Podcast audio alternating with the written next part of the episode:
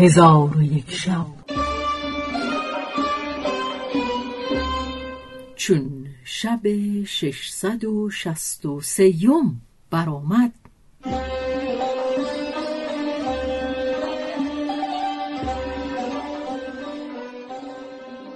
گفت ای ملک جان چون تبل بازگشت بزدند ایشان از یکدیگر جدا شدند و هر دو لشکر به مکان خیشتن بازگشتند.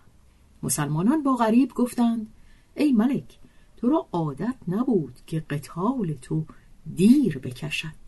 ملک گفت ای قوم من با دلیران و جنیان بسیار مقاتله کردم مانند این دلیر کس ندیده بودم و اگر می‌خواستم شمشیر یافس ابن نوح را کشیده او را نابود می کردم ولکن قصد من این بود که او را زنده دستگیر کنم شاید که او را از اسلام بهره باشد.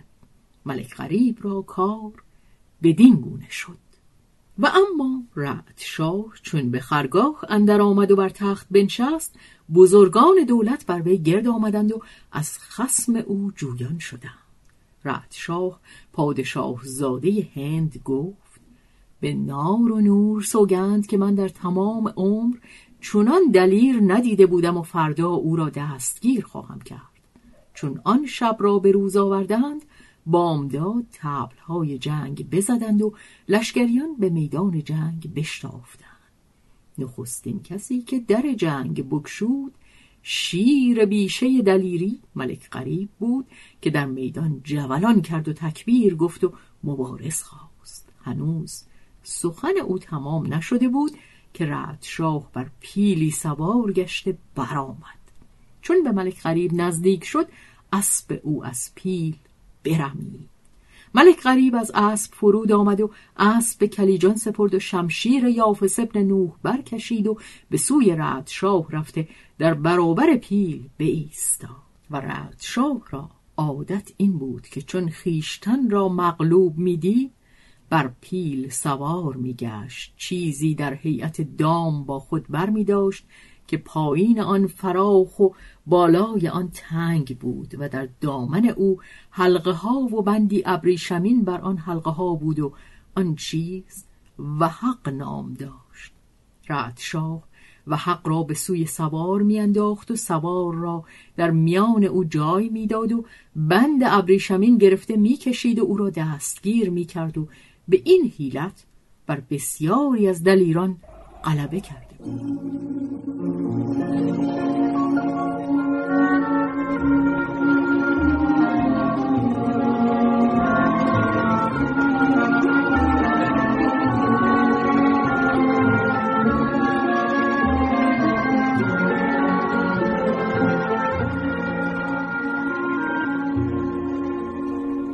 چون قریب به او نزدیک شد رعد شاه دست به وحق برده او را به قریب بگسترد و قریب را به نزد خود بکشید و بانگ بر پیل زد که به لشکرگاه خیشتن باز گردد کلیجان و قورجان که از قریب جدا نمی شدند چون این حالت بدیدند پیل را گرفته نگاه داشتند.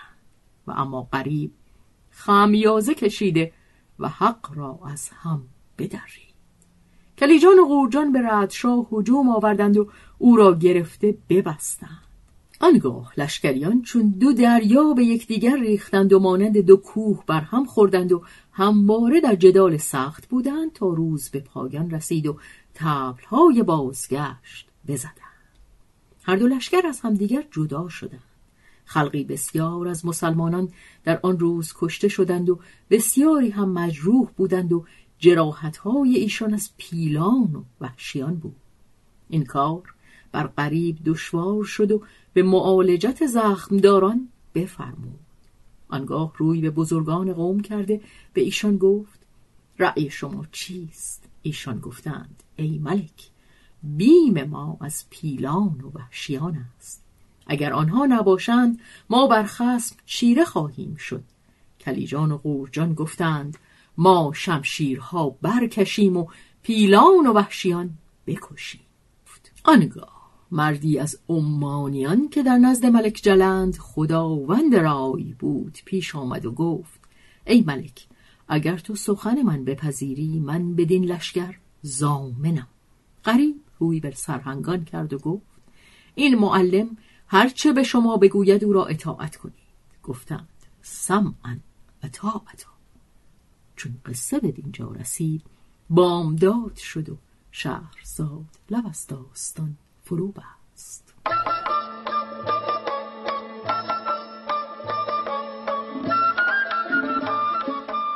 قصه گو شهرزاد فتوهی تنظیم مجتبا میرسمی